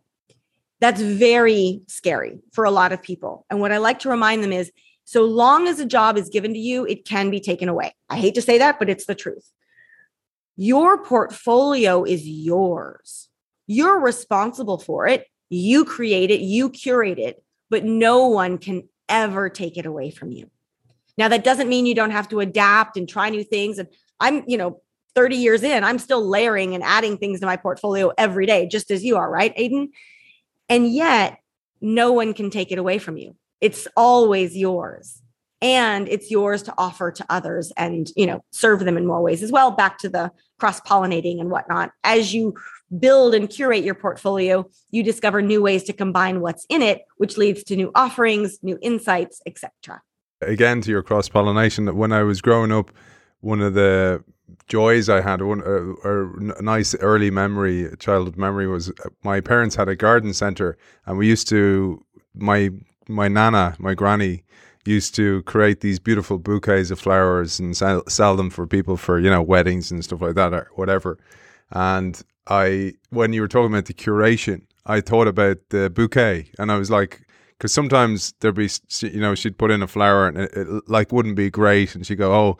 I'm gonna have to remove this one and put in a different one, and they'd create wreaths for for funerals, etc. And that's what I, I thought of. That's the image that came to mind when I thought about the curation of a bouquet of skill sets, and that some of those skill sets need to be let go of because they're no longer relevant, but the remnants are still relevant. I think that's really important as well as the remnants of those skills because sometimes they won't work out the way you'd hoped, but they're that's also got its lesson. It's like, well, you don't really like this and you wouldn't have pursued it because you're not that curious about it. So that's such an important thing. There's two more superpowers can I add one? I, oh, please, I've got to just do. chime in here because there's please. just two very quick things. I love that you bring up the bouquets and the flowers. Um, I've had people think about, so I say portfolio, and there are different kinds of portfolios, right? An artist has a portfolio, an investor has a portfolio. We talk about um, the ladder. I've had people say, no, no, no, my career is more like a jungle gym where I'm climbing over and around it, or it's not a ladder, it's a lattice.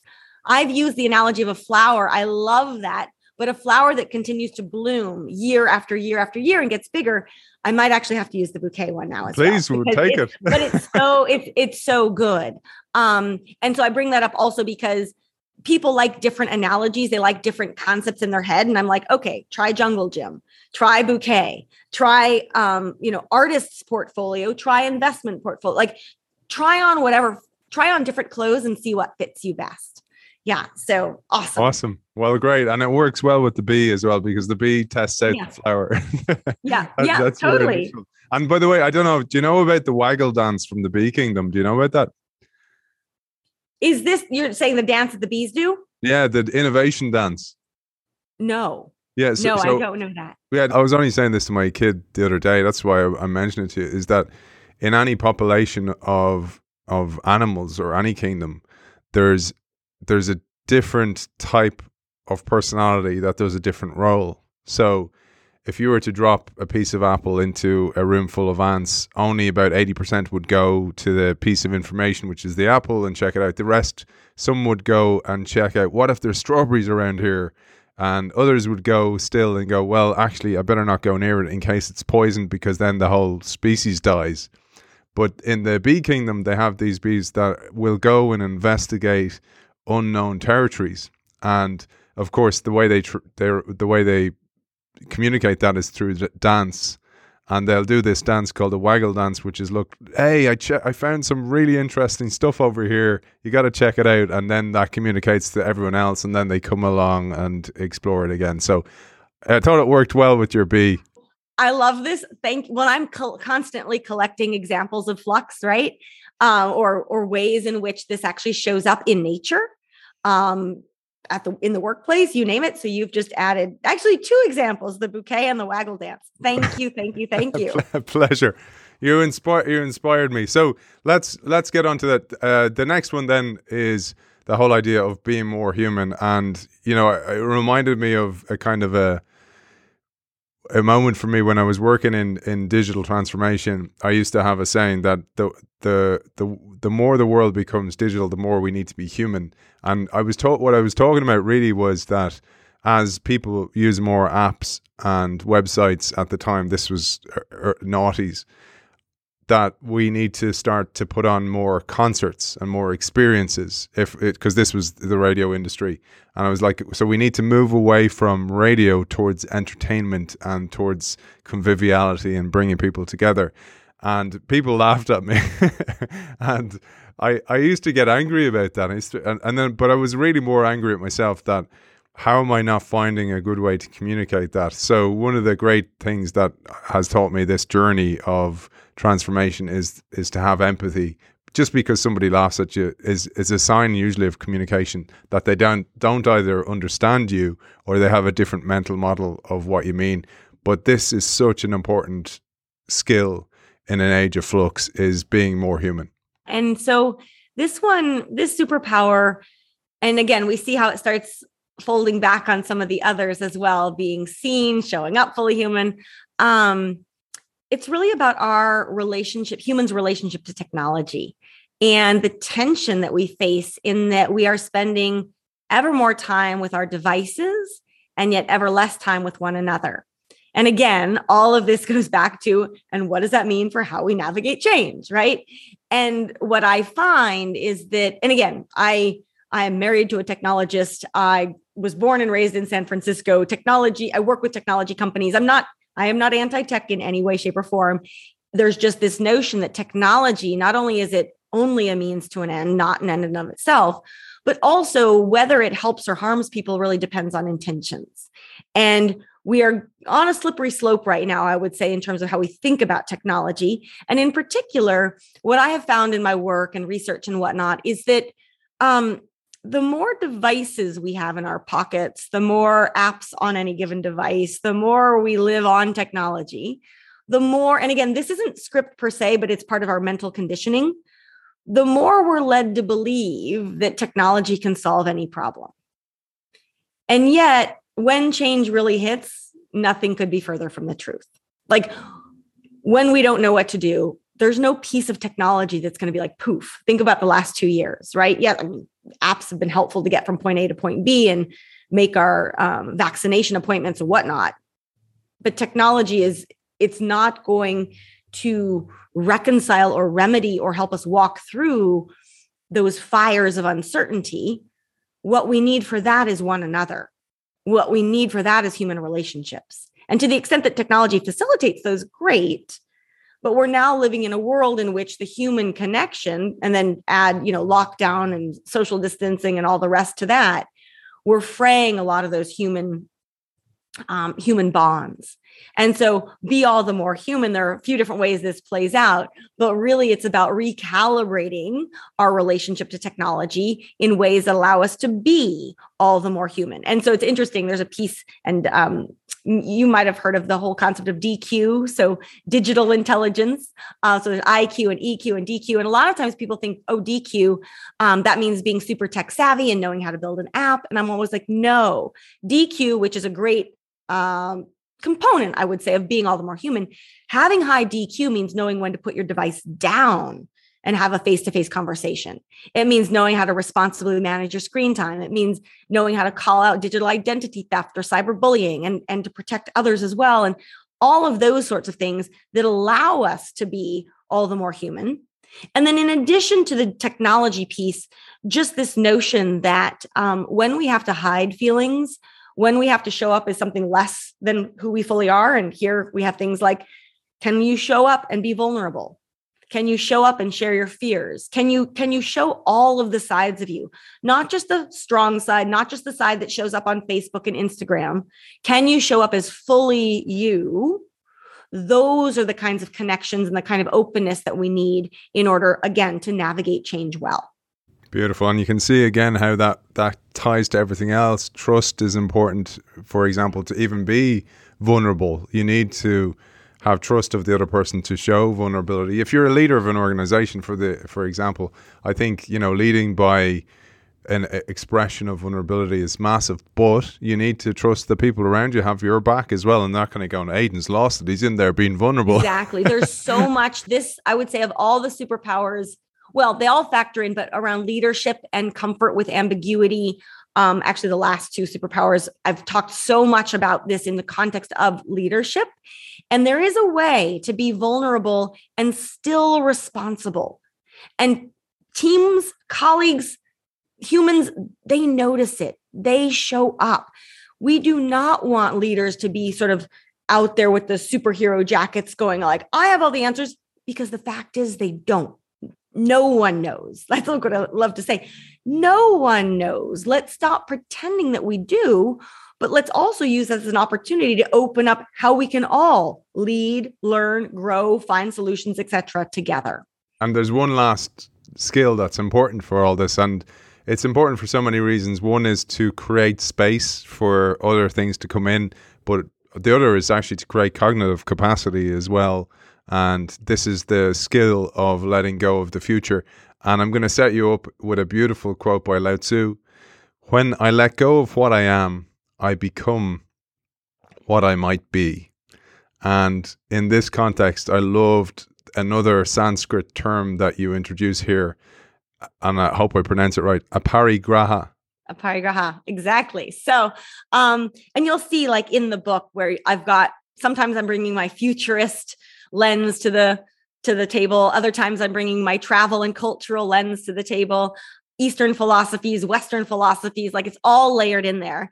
And aparigraha, um, it is Sanskrit, and um, it is part of what most people know of today as classic yoga philosophy. It's one of the um, the actual the, there are these things called yamas and niyamas and they're principles for life but they come from the yogic tradition so it's one of those and aparigraha is basically uh, non-attachment and so this ability to let go. And so back to the whole letting go of the future um, i always have to give the caveat people this is the one where most people are like uh-uh like nope not going there this rubs me completely the wrong way. This is ultimately about our relationship to control and our comfort with ambiguity. And I could have made the title a little bit longer and said, we need to let go of our need, our obsession with wanting to predict and control the future. But letting go of the future just kind of, it's a nice way to tee it up and, and pique curiosity.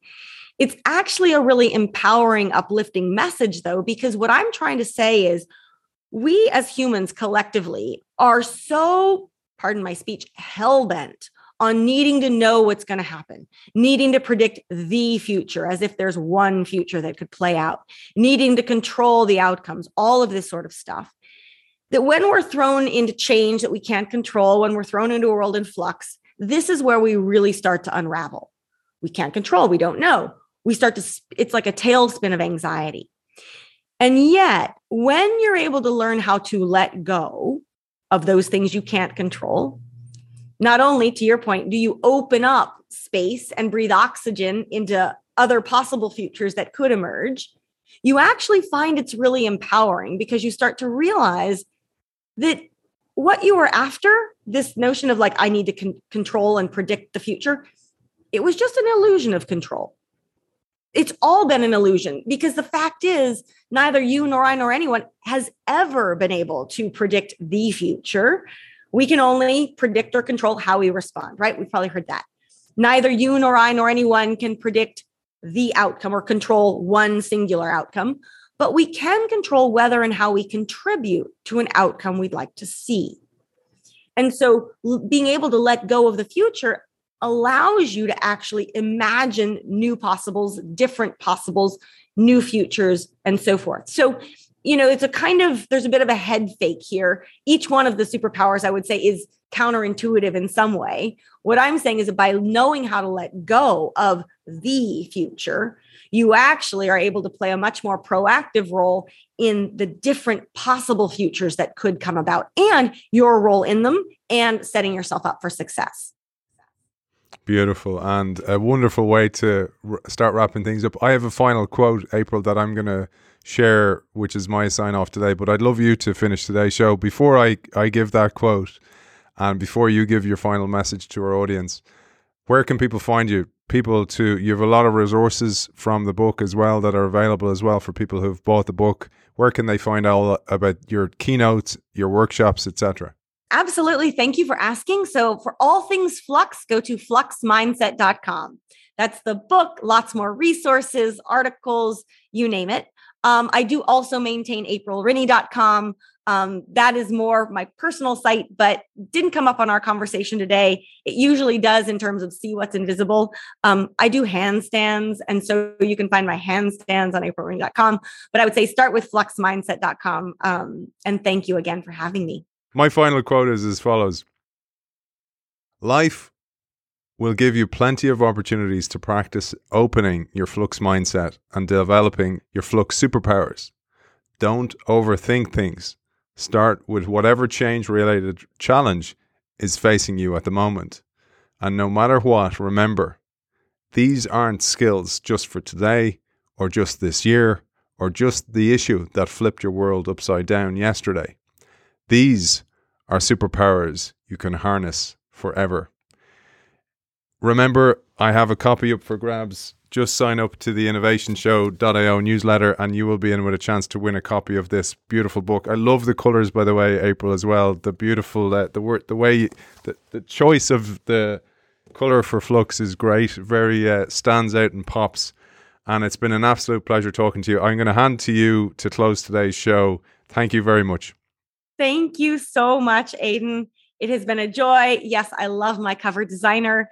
And let me just thank everyone for tuning in today and for your time and your attention. And as I like to say, I mean, we've got a new year, more change ahead, more flux ahead. Um, and when everything is in flux, or at least almost everything, everything can benefit from a flux mindset. Author of Flux Eight Superpowers for Thriving in Constant Change, April Rinne. Thank you for joining us. Thank you. And as always, thank you to our partners over at Zai, a global fintech which is innovating within its area of expertise, building integrated financial services for digital native and non native businesses. You can check them out at hellozai.com. See you next week.